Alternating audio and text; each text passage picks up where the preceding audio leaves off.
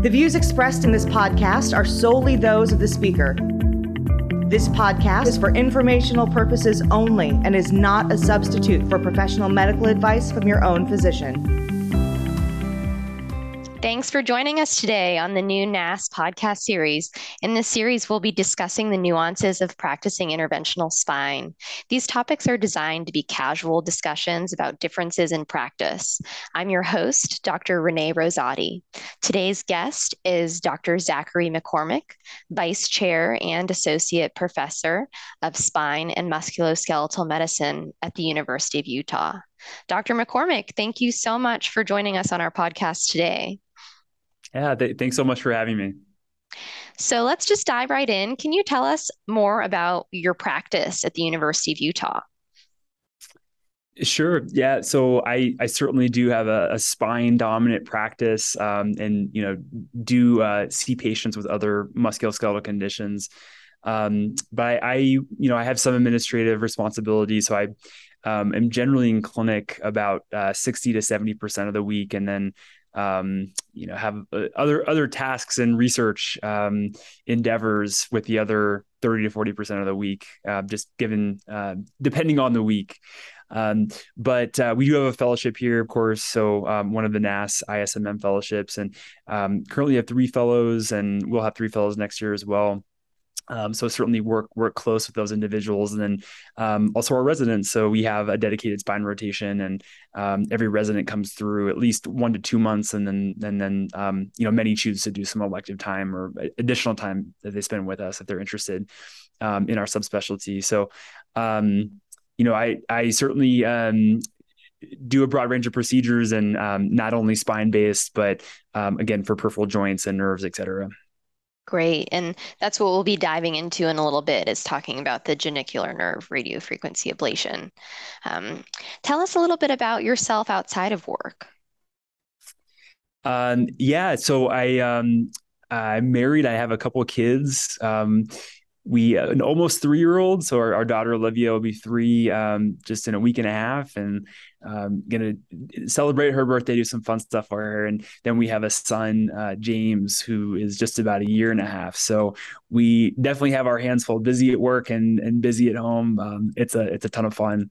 Um, I um, you know other than I think you know family and the kids have definitely um, consumed a lot of my time, which is wonderful. Um, but otherwise, you know, I, am a runner. You know, have participated and competed in in um, distance running, and you know, before that, um, I just did decathlon in college, and have, you know, always been.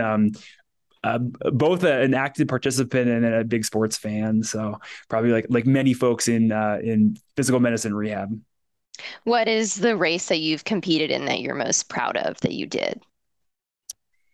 Oh, that's a great question. Um, if I had to pick one, um, I I suppose probably um, the the I ran the Boston Marathon um, wow. a handful of times and um, multiple was, times. Yeah, yeah. One particular year, um, where uh, the just race went phenomenally well. And my I have a lot of family in Boston, so you know it's kind of a, a special race beyond just it, it, being the Boston Marathon, um, where you know my family comes out, grandparents even come out. They're in their 90s.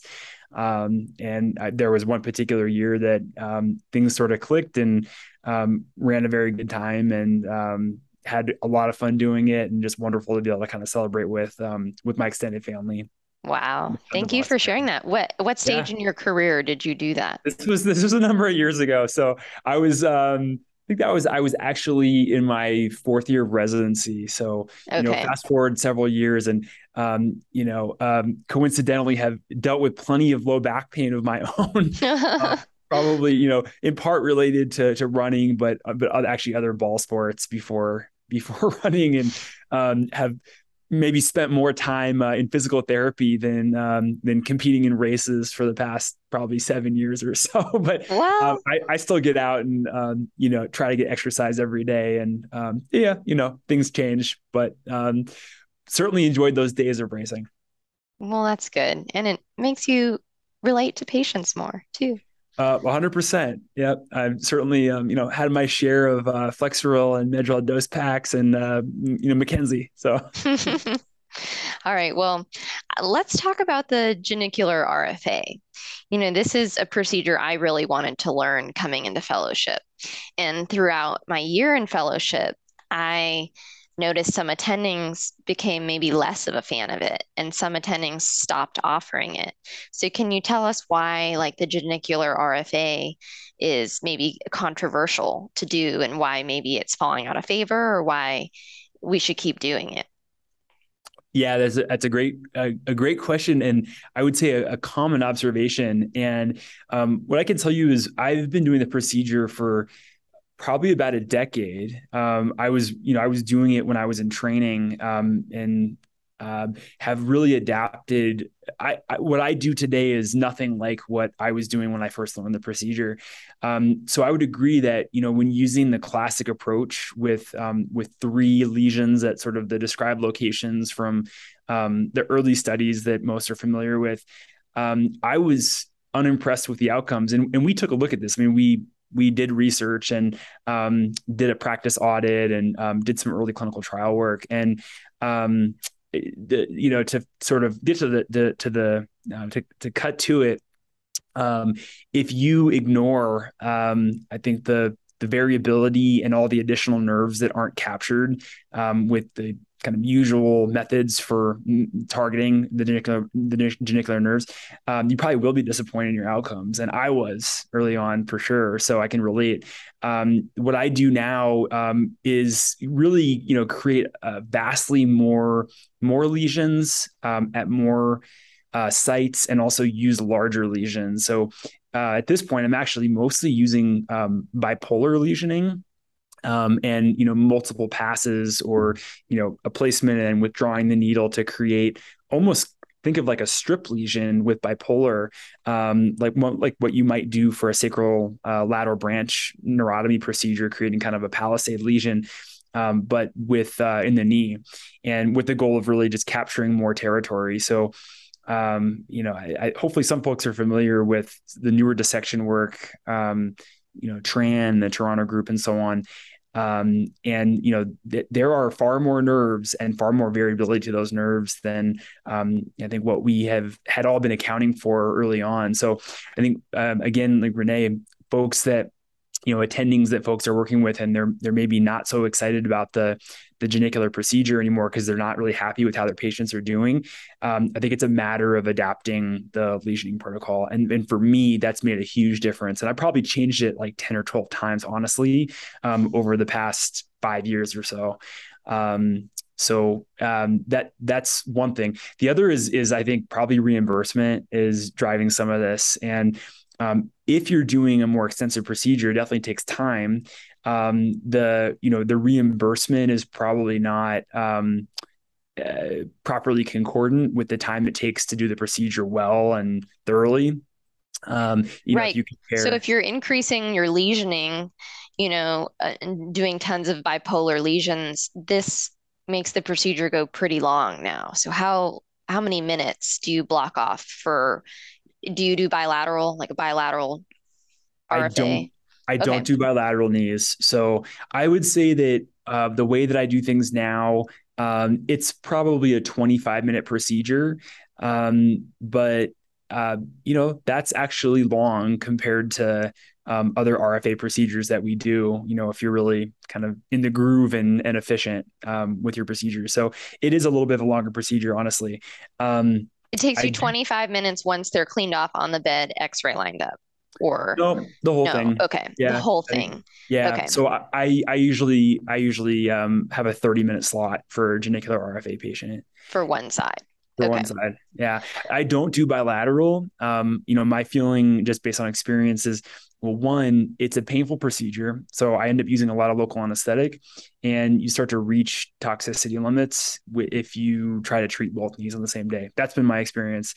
Um, unless you're giving someone, you know, a hefty dose of moderate sedation. Um, do you also, do you use moderate sedation? Okay, I, I do for knees, yeah, and and so you know it's going to vary based on the patient, and not every patient is going to get moderate sedation who I do genicular RF for, but I would say that of all the procedures that I do, um, a genicular RFA is probably the most painful. Mm. certainly, in my experience, more painful than than um, RF at really any other at, at spinal levels, um, sacroiliac joint. Um, I do an occasional shoulder. Based on my experience, I would say the knee is is is the most painful.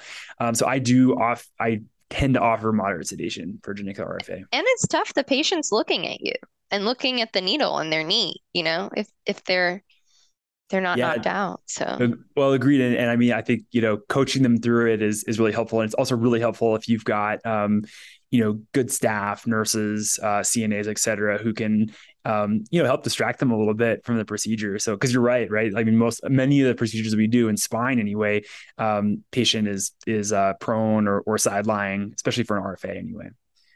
One thing that I have found difficult is the patient positioning to get them and their knee lined up with the C arm so that your depth is appropriate for the needles. And sometimes we have to do a lot of WAG.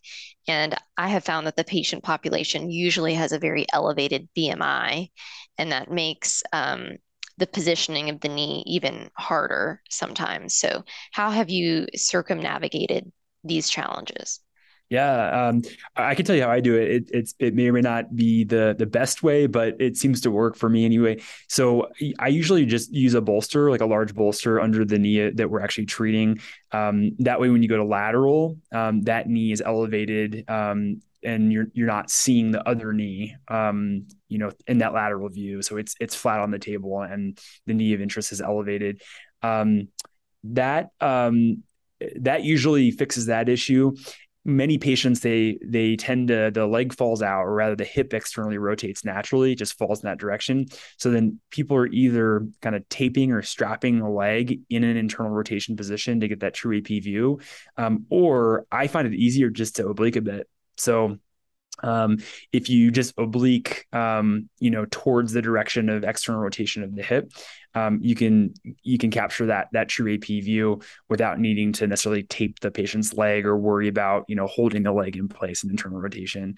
Okay. Um, but uh, just a couple tips there, but um, yeah, Renee, I, I would say um, other than that, um, just you know, making sure that you do a little bit of cephalad tilt for your uh, femoral epicondyle replacements, and then a little bit of caudal tilt um, for this is in the AP view um, uh, for the um, uh, the tibial flare replacements. That way, you're you're really getting a true AP view of of that you know that particular segment, if you will. So kind of squaring the tibial plateau for those those uh, tibial flare placements um, is going to make sure you have you know a proper placement where you really want those electrodes to be. Um, but interesting about the wigwag that you mentioned um, with the lateral view, I think that the biggest thing is just making sure that um, you've superimposed the condyles. Um, the wigwag is going to help you um, to to perfectly line up the condyles. You're right. You may have to use a little bit of wigwag, trouble is the condyles might not be the same size. So if you worry too much about um, perfectly superimposing them, um, it, it, you may be shooting yourself in the foot a little bit. I think most importantly, it's just making sure that you have the right amount of internal or external rotation of the uh, the hip joint to superimpose the condyles, um, you know, along that plane to make sure that um, your depth of where you're inserting electrodes is um, is what you what you think it is. Um, obviously, if if there's some ex, some external rotation of the hip that's unaccounted for, um, you're, you're going to be fooled by what you're seeing on that lateral view. Okay, those were great little nuances, you know that that I'm grateful that you shared with us. So thank you. What else should we know about uh, the genicular RFA before we wrap up? I think I think you touched on a lot of good high points. Um, what I would just say, you know, circling back to um, the point you made earlier is I wouldn't I wouldn't give up on this procedure so soon. I think there's a lot of good stuff coming down the uh, the pike. So um, the scope trial, it, it, some folks may be familiar, but um, 28 center um, trial with a couple different phases um, non-invasive and then invasive. And um, within the the second phase which involves invasive treatments for the knee um, this is patients with uh, a native knee. So you know not those who have post TKA knee pain. Um, uh, randomizing to genicular ablation versus um, genicular blocks with bupivacaine and steroid versus intra-articular hyaluronic acid mixed with steroid. So this is a huge study, and one of the cool things about it, I think, is that the protocol involves targeting up to ten genicular nerves, and so this is going to show us, um, you know, outcomes, um, at, you know, large scale um, when more nerves are being targeted. And really, I mean, I, you know, I'm not aware of any study that's been published so far um, you know large prospective trial um, certainly randomized where more than four nerves have been targeted. So i think this will be pretty interesting to see what happens. And is still you know much data collection to be done. Um, but uh, you know that's one um, the other is i think looking at the post tka pain population. So um, whether or not it ends up being um, you know genicular ablation that solves this problem i don't know. Um, but i will say that as we've expanded our protocols for lesioning um, we've seen better and better success. And in particular um, a nerve that many people don't really look at or target in classic protocols is the infrapatellar branch of the saphenous nerve. Um, this is one that um, it's fairly well described that you can have a neuralgia of this particular nerve, um, and it's probably related to the surgical exposure during a, a, a total knee pl- replacement. Um, so we we've had some luck. I can say personally, and our group has had some luck where um, we specifically include that nerve, um, and it, it, seems to really make a difference because I think you know many have had the experience that it's just challenging to treat these these folks with post TKA knee pain. Um, so I think you know you got to include more nerves, and it, it may be more challenging challenging than just a genicular nerve ablation realistically. But um, I think you know another frontier, and I think genicular nerve ablation has a place, you know, in that care paradigm. Great. Well, thank you. Thank you so much for your time. Yeah, my pleasure. Thanks for having me. We're going to wrap up, everyone. Thank you for joining us. Please message us on Instagram if you have some topics you would like an expert to discuss, and uh, we'll we'll hear from other experts later in the month. Thank you. Thanks, Dr. McCormick. Yeah, thank you, Renee.